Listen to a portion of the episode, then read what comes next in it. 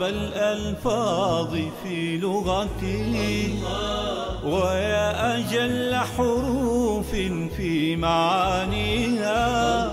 يا أمتع الأسماء كم سعدت نفسي وفاض سروري حين أرويها. أنسي وبستاني وقافيتي يا زينة الدنيا وما فيها.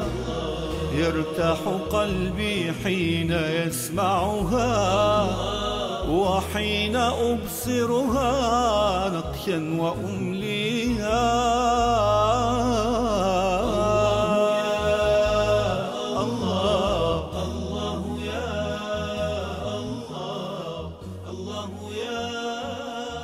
المتعالي.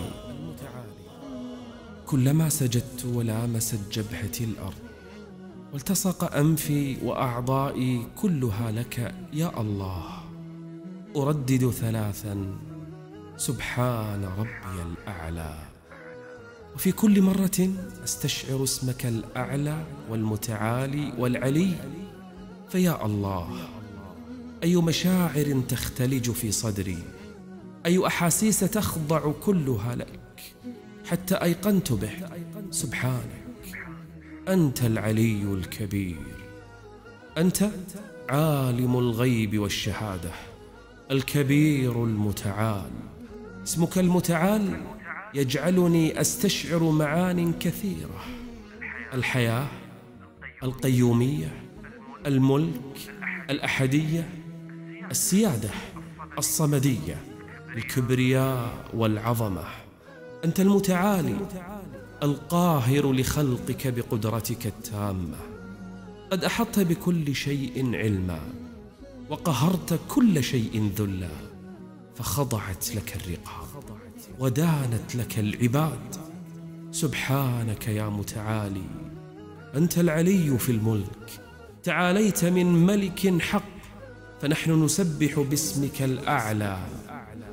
بعد معرفتي لاسمك المتعالي يا الله أصبحت لا أخاف إلا منك. وتخلص قلبي من خوفه من المخلوقات الضعيفة حولي. ما من أحد من الخلق بلغ علوا إلا كان علوه ناقصا. وإن علا في الدنيا فلن يعلو في الآخرة. اسمك المتعالي يا الله أورثني حب التواضع. وذم الكبر إذ لا متعال سواك. يا الله آمنت بعلوك ذاتا وقدرا وقهرا فوجدت في نفسي بعد ذلك خضوعا وإخباتا لك. يا الله آمنت بك وباسمك المتعالي. الله يا الله الله يا دائما إذا ذكرنا اسم الله عز وجل قلنا سبحانه وتعالى لأنه المتعالي جل جلاله. هو اسم من أسمائه المتعال. كم ينعم الله عز وجل على البشر؟ وكم يعصونه؟ وكم يكفرون به؟ وكم يشركون به؟ قال الله عز وجل في بعضهم وجعلوا لله شركاء الجن وخلقهم وخرقوا له بنين وبنات بغير علم سبحانه وتعالى سبحانه وتعالى عما يصفون.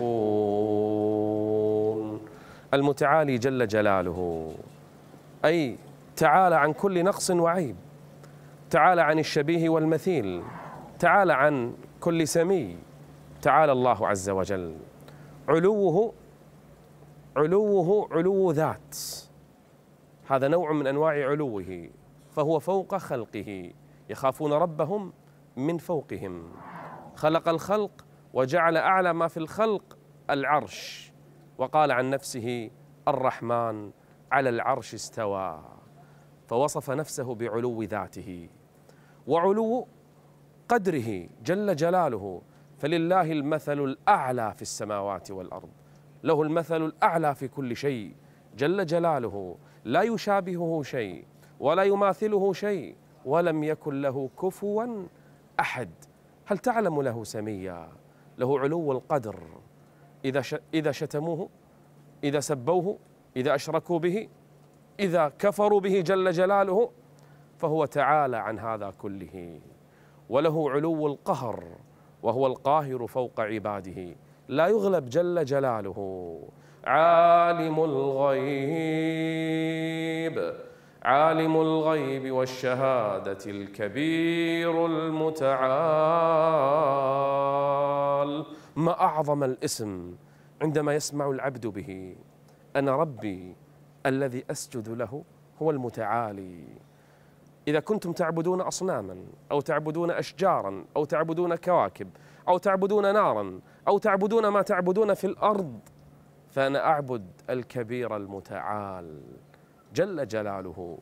له كل أنواع العلو مهما شتموه مهما آذوه فوصف الإبن له هو شتم وسب للخالق جل جلاله. لكن الله عز وجل المتعال لا يضره شيء ولا يؤذيه شيء جل جلاله. قال فرعون لقومه أنا ربكم الأعلى فأخذه الله نكال الآخرة والأولى. المتعال لا يحب أن يشاركه أحد من خلقه بهذه الصفة. لا تتعالى على أحد من الخلق. كن متواضعا مع كل البشر لأن التعالي على الناس واحتقار البشر هذه صفة لا يحبها الله جل جلاله. التعالي له وحده. أما أنت فاحترم الخلق وكن متواضعا لهم ومن تواضع للناس رفعه الله عز وجل ومن تواضع لله رفع الله جل جلاله. كن متواضعا واعبد الله عز وجل الكبير المتعال. الله يا الله الله يا يا الله الله الله يا الله. إبراهيم الخليل عليه السلام ترك ابنه إسماعيل وهو رضيع وأمه هاجر في أرض غير ذي زرع. لا ماء لا زرع لا طعام لا شراب ولا شيء. مع هذا أمدهم الله عز وجل بالنعم. من الذي حفظهما في ذلك الوادي الذي خلا من كل وسائل الأمن؟ من الذي حفظهما؟ إنه الحفيظ جل وعلا. إن ربي على كل شيء حفيظ. هو الحفيظ جل وعلا يحفظ كل أعمال العباد. حسنها وسيئها يحفظها جل وعلا. كل شيء مكتوب الأعمال الحسنة والسيئة. لا يضيع الله عز وجل أجر من أحسن عملا ويحصي كل عمل سيء. إن كل شيء فعلوه في الزبر. كل شيء كتبه الله عز وجل. حفيظ بمعنى يحفظ عباده يحفظ أولياءه يحفظ الخلق كلهم بأرزاقهم فهو الحفيظ. جل في علاه. إبراهيم الخليل رمي في النار فمن حفظه؟ إنه الله جل وعلا. يونس في الحوت من حفظه؟ إنه الحفيظ جل في علاه. رسولنا وأبو بكر صلى الله عليه وسلم صلى الله على نبينا ورضي الله عن أبي بكر من حفظهما؟ الله جل جلاله الحفيظ سبحانه وتعالى. والذين اتخذوا من دون الله أولياء الله حفيظ عليهم. الحفيظ يحصي أعمال العباد كلها. الحفيظ يحفظ الخلق كلهم ويمدهم بوسائل الحياة والرزق والإعانة في العيش. الحفيظ لأوليائه يحفظهم من أعدائهم يحفظهم يدفع عنهم فإذا أردت الحفيظ أن يحفظك جل جلاله فاحفظه. احفظ الله يحفظك. احفظ الله طبق أوامره. ابتعد عن نواهيه. احفظ الله في شرعه في حدوده. فمن حفظ الله عز وجل حفظه الله تبارك وتعالى. والله خير حافظا وهو أرحم الراحمين. اللهم يا حفيظ احفظنا من شرور الدنيا والاخره اللهم يا حفيظ احفظنا واحفظ احبابنا واهلينا وذرياتنا ووالدينا احفظنا من كل سوء يا حفيظ يا رب العالمين الله يا الله الله يا الله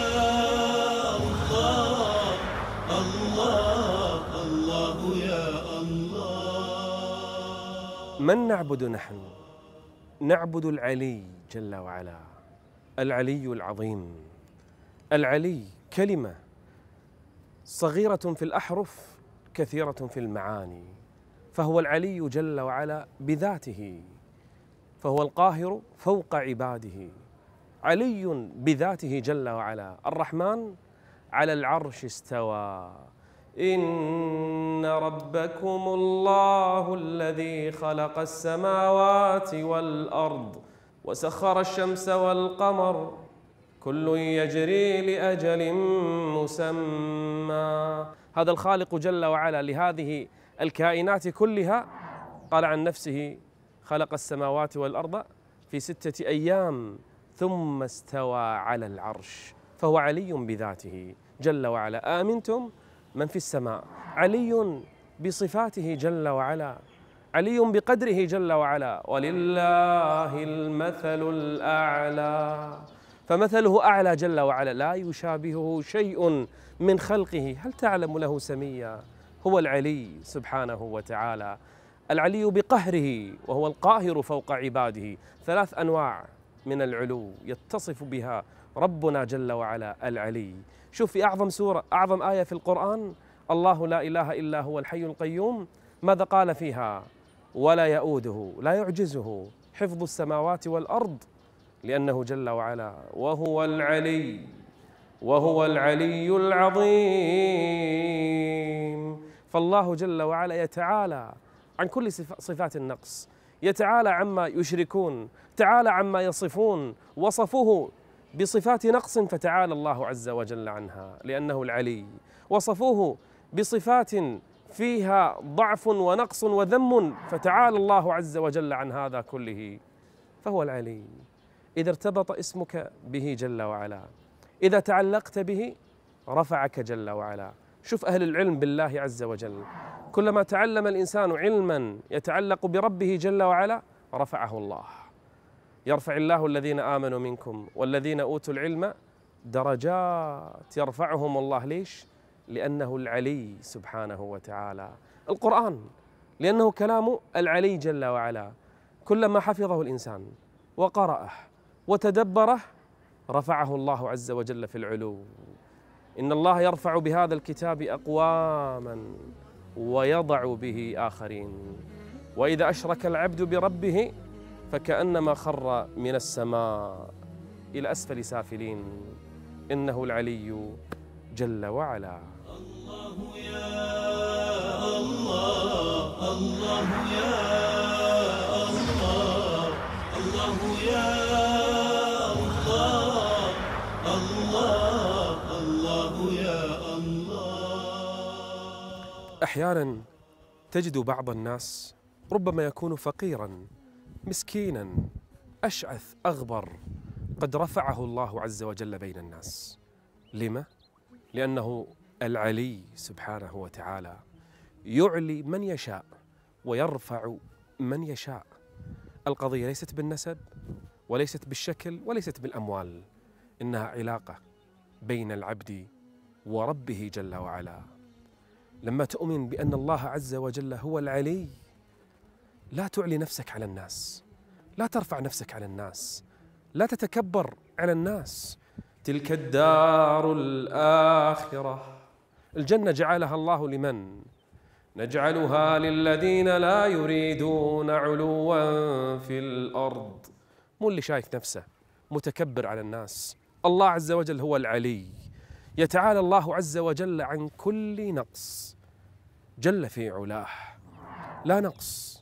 ولا عيب فله كل الأسماء الحسنى والصفات العلى وما قدر الله حق قدره والأرض جميعا قبضته يوم القيامة والسماوات مطويات بيمينه سبحانه وتعالى. العلي يتعالى سبحانه وتعالى عما يشركون. عندما تؤمن بأن الله عز وجل هو العلي الكبير هو العلي جل وعلا الذي تعالى عن كل نقص هو العلي بذاته جل وعلا. فالله عز وجل في السماء فوق عرشه قد استوى. العلي يحب معالي الأمور ويكره سفسافها كما جاء في ذلك الحديث. إن الله يحب معالي الأمور ويكره سفسافها. يعني إياك أن تعيش هملا بين الناس إياك أن تقضي وقتك فيما حرم الله. أو فيما لا نفع فيه أو في قاذورات الذنوب والمعاصي.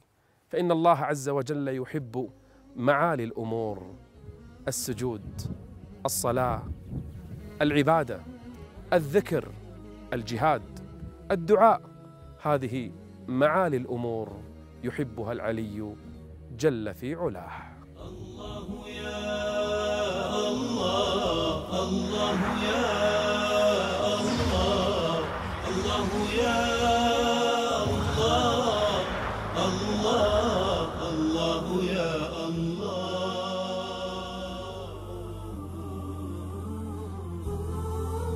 ناديت بصدق ربا وعرفت بحق معناه.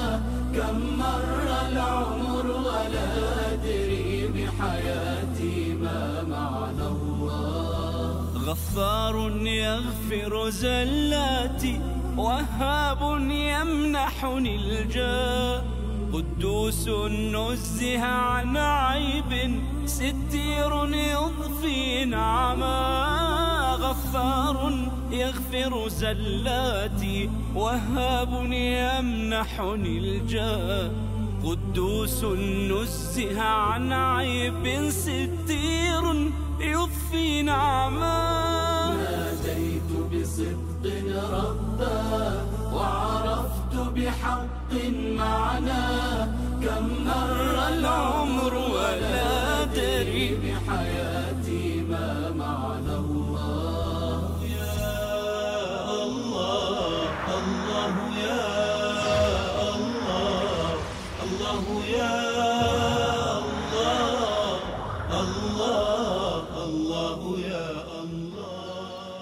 عندما تتفكر في الكون الفسيح وتعلم قدر المجرة التي نحن فيها مجموعة الشمسية والمجرة وملايين السنين الضوئية بين كوكب وكوكب و...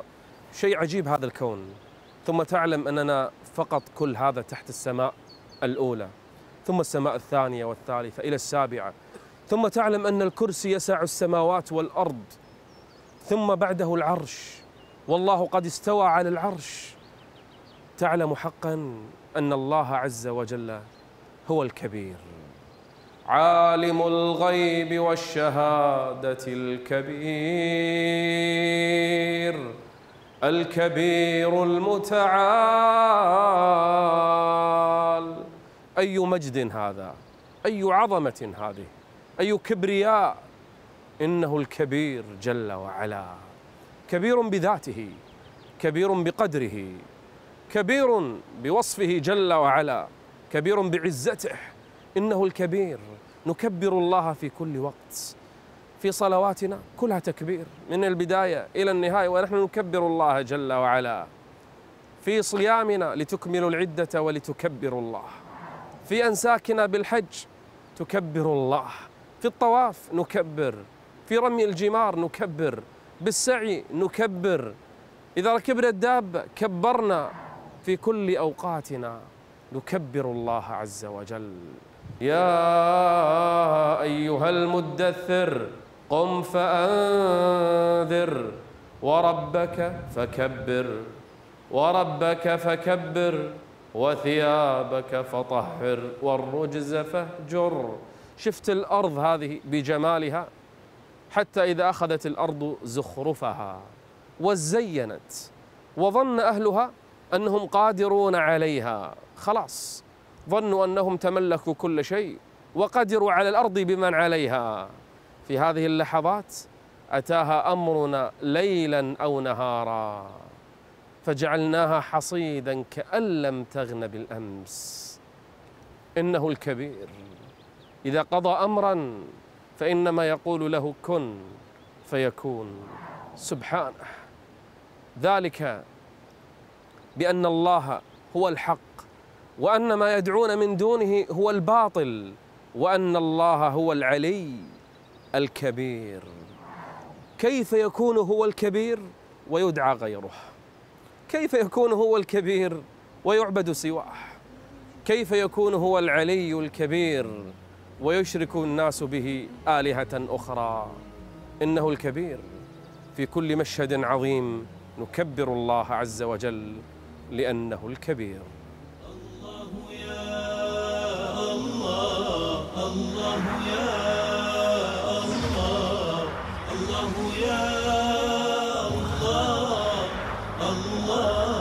الله يا الله إذا تكلم الله عز وجل بالوحي وحدث شيء عند ذي العرش أخذت السماوات رجفة.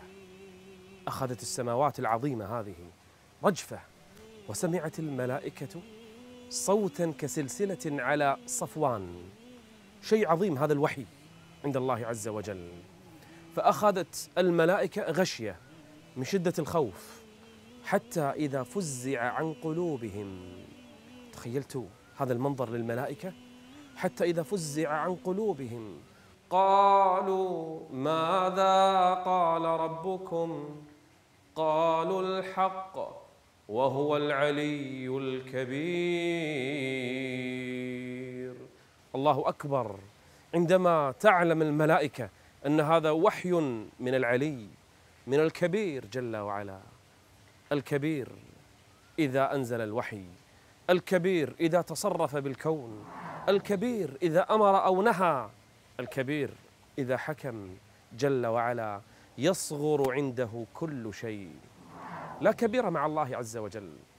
لا تظن نفسك إذا حصلت على أموال أو منصب أو صارت عندك مسؤولية أو وجاهة بين الناس أنك صرت كبير.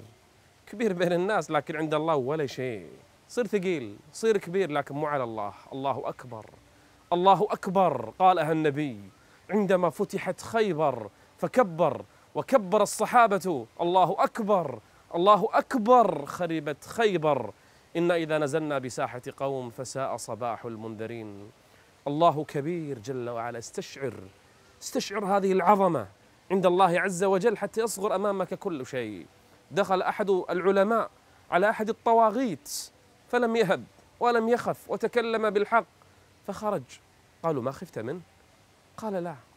تذكرت عظمة الله عز وجل فصار أمامي كالقط ولا شيء قدامي. الله الكبير. عالم الغيب والشهادة الكبير المتعال. نكبر الله عز وجل.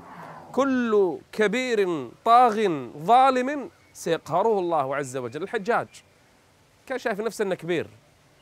قتل من قتل من الناس. حتى وصل لسعيد بن جبير فذبحه. ما طول أيام حتى أهلكه الكبير جل وعلا. النمرود كان يقول لإبراهيم عليه السلام أنا أحيي وأميت. شنو يعني؟ وعذب المؤمنين وفتنهم في دينهم ودعاهم لعبادته. أرسل الله له حشرة حشرة حقيرة تافهة فأهلكته. من؟ إنه الكبير جل وعلا الكبير المتعال.